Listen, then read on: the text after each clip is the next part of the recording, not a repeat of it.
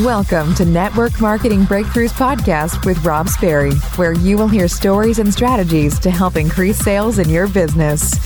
Let's level up your network marketing business with your host, Rob Sperry. So, here's my first question for all of you right now listening to this podcast Do you think you have an ego? And I know that may sound like a crazy, random question. You may be thinking, like, what are you even talking about? So I've studied a lot all on ego because I always felt like somebody having an ego was somebody that was crazy arrogant. But the more that I studied somebody or all of us having an ego is that the ego, the acronym for it, there's so many different acronyms if you look it up actually, but ego stands for everyone's got one. And I love that because in one sense or another, if we didn't have an ego at all, how differently would we act? Why would we worry so much what other people think? Why would we get in our own ways? And so I, I love that fact because yes, it stands for edging God out. I love your ego ain't your amigo. Like, there's so many fun acronyms and sayings and chants that go with the word ego. But it's something I want to challenge you on. I want you to to really think about that and think about yourself and think about do do you feel like you have an ego? And now that you know that pretty much everybody not pretty much everybody has an ego why? Why do we make our ego such an issue? Why do we make ourselves such an issue? Why do we get in our own ways in network marketing we've got all these goals these dreams and these ambitions? So that's the first thing i want to talk about. The next thing i want to talk about is something that was a huge learning lesson for me. So some of you know I used to teach tennis and I was the the tennis guy. I played tennis, I taught tennis, I ran a tennis club. I was everything tennis before the network marketing profession. And when I taught tennis, I was always looking for the top juniors. The juniors, you know, the young kids that were really excited about tennis. I just got really excited about it because they really wanted it. I just felt like it was a great way to help their confidence and their self-esteem and and help them go places, whatever that was. Some of them it was just to be a top junior player, sometimes it was college, different aspirations that they had. So that was something I got really excited about. And I had two different kids. I remember specifically at one point, there were two of my best kids. And one kid, his name was Scott.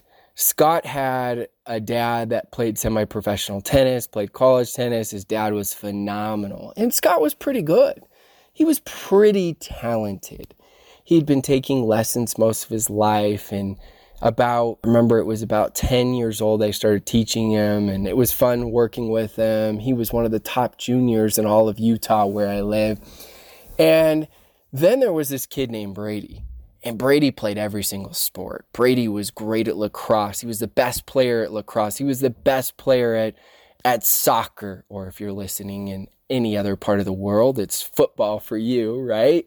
I don't know why we get confused with football and soccer and why us Americans, maybe it was the ego the Americans have. What are we thinking? Why did we just not call it football and then the American football just changed the name? I don't know. I don't know. Side tangent note, you all know I got ADHD. That stands for Dude Has Dreams. So he was the best at American football as well, soccer, lacrosse he was incredible. Just every sport the kid played, he was just one of those kids that just got it. So he starts playing tennis. His mom is telling me how great of an athlete he is. And right away, this kid is just unbelievable. He moves up a class, moves up another class. He starts taking more lessons with me. This kid becomes the top player in Utah and he's going places.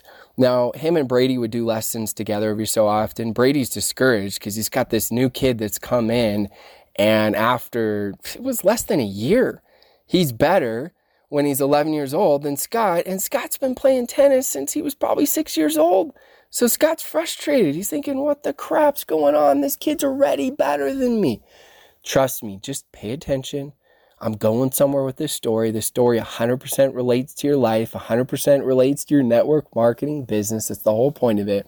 So Brady's playing and playing, playing. So then we start playing some of these bigger tournaments, right? We're playing against kids that are also great athletes, but kids that have been playing a little bit more, kids that understand how to win at a different level.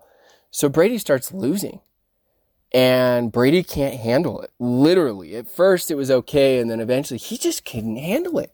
He had never lost before. And when I say he'd never lost, of course he had lost in other sports, but never consistently. So now all of a sudden, he has this struggle of what am I going to do? And his mom comes to me and just says, you know what? Brady is going to take a step back from tennis. And I'm super bummed because I got this kid that was one of the most talented kids I've ever taught tennis to. And he's taken a step back to the point of eventually he just stopped taking tennis for it was I don't know how long it was now. I'm thinking it's probably it was probably about a good year and a half where he really didn't play much at all. So of course all the other kids get better and better and better. Now Scott, he keeps playing. Scott keeps being really consistent. He's talented, but he's not the most talented. On a scale 1 to 10, his talent level is probably at a 7, but he sticks with it. He sticks with it. And now all of a sudden, years go by, age 14, Brady comes back, wants to play, he wants to go all out, he wants lessons, so his mom gives him back into lessons. Several months later, he can't beat Scott. He can't beat Scott for the life of him. Scott's much better than him. So what does Brady do again? Brady gets really, really frustrated and just decides that he doesn't want to do as many lessons and just wants to play for fun. And the big thing is, is his ego couldn't handle it. And unfortunately, there's a sad part to the story. And I think it relates as well. But the sad part to the story is, and, and hopefully Brady, if you ever listen to this, he probably won't. But Brady is just a great kid. But he got he got heavily involved in drugs, got checked into rehab several, several times, almost took his own life a couple times, and has had massive struggles throughout his life. He's probably now, oh, I want to say that he's probably 26 years old. And Scott, on the other hand, went on and played college tennis, became a phenomenal tennis player his life is is as far as I know it. Uh, I know that he's he's got he's married when I saw him last, and he's got an incredible life, and it just seems like he's got everything together. Now, of course, I don't know the behind the scenes and all of that stuff, but here's my m- main point to apply to life and network marketing. I'll take tough over good any day. Brady's ego got in the way. Brady didn't understand that the most important thing if you're looking at the two is grit. They did a study and they said actually the most important thing if you're in the military, which is die hard to be able to last or have success, is grit. It's not talent. It's nothing else. It's grit. That's the number one most important thing in your network marketing business. Look, you're going to get your butt kicked. You're going to have bad days, bad weeks, bad months, bad quarters. But the question is, is how tough are you? How much grit do you have? Because if you don't have that grit, as we just learned from the Brady and Scott story, this is these are life stories. This isn't just network marketing, but we saw what happened to Brady, and I hope Brady's learning. I hope Brady's doing better. He was such a good kid and a good person. But Brady never learned toughness. He never learned grit. He had talent. Now, of course, yes, I'd love to have both grit and talent at the same time. But look, if you got the grit and you got the toughness, you can overcome your lack of talent. It may take you a little bit longer, but you can 100% overcome it.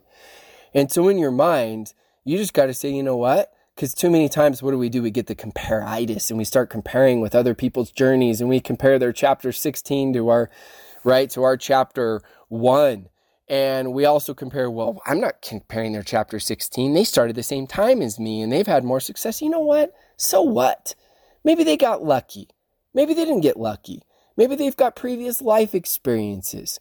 Who cares? It's a disempowering belief to not take 100% responsibility and to start looking at it and start blaming, right, everyone else because your ego is so big. Stop it. Start focusing on just how can I become the best version of me? Stop comparing. I love the quote of it's impossible to be grateful and unhappy at the same time. I love that. I love that. So when you think about it, it all comes down to your thoughts. It's not really what happens to you, it's your thoughts associated to everything that's happening to you on a regular basis, right? It's those thoughts. if I'm going to work out and my thoughts are associated to, oh, Oh, I hate working out. I'm so tired. I'm exhausted. I don't want to. Then, of course, it's going to be a struggle for me. And of course, I'm not going to have the toughness. So, the toughness and the grit comes back to the vision, which goes to the thoughts that you're creating, right? The thoughts that you have to create that vision. Think about that. You may need to rewind that part and re listen to that a couple times right there. But for all of you, you got to just really, really think about that as you're going of what are those thoughts that you have because that helps you to create that vision that helps to create that toughness because we're willing to go through a lot of toughness if we have a big enough vision. And that's why we need to really focus on what are those thoughts. If you're getting bothered by anyone or anything that comes down to your thoughts associated to those people and what they're saying or doing. I mean, think about it on social media. If someone's bothering you so much, is that their problem or your problem? Sure, maybe they're annoying, they're saying this or that, but you know what? You can block, unfriend, unfollow. You can choose. You've got the choice. So stop letting other people rent space in your head and annoy you and affect you on a regular basis. You don't have time for that crap. You don't have time to be bothered by everyone and everything else you can need to start focusing your thoughts on solutions and creating that dream life and creating the the, the goals and the ambitions and everything else that you have. So today's really main focus is yes, first on ego. And then after that is just really understanding the importance of tough over good. I would even write it down. I may not be the fastest, but I'm the toughest. No one's going to out tough me. That was really my style. That was my mantra. That was my personality when I was playing tennis. And that was my mantra when I started network marketing. I knew when I started, I said, you know what? I know I'm not naturally the best. I may not be the best at inviting, following up, or closing, or recruiting, or sponsoring, or duplicating, or anything, but I'm the toughest. And it may take me much longer to figure out, but I'm going to figure out this thing. I'm going to make this thing happen. And that type of personality or mantra or style or mindset made all the difference for me. Now, again, did I still have struggles? Did I still have doubts? Did I still have times thinking, what the crap am I doing in this network marketing thing? Is this thing ever going to work out for me? Of course I did. I'm human. We all do. I've told you about some of my massive struggles that I had.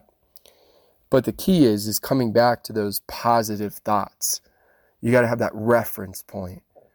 You got to have that, call it home base that you keep coming back to to help you out, to get you through those tough times. And that's why I always talk about that vision and those thoughts to help you create that vision. So, as always, I hope that was helpful for you. Smash that subscribe button and please go leave a positive review for me. That would really mean a lot to me. That makes a huge difference. I do go back, I do look at those. I do watch those. So thank you. Thank you so much. If you found value in this podcast, go share it with your teams. Until the next time, friends.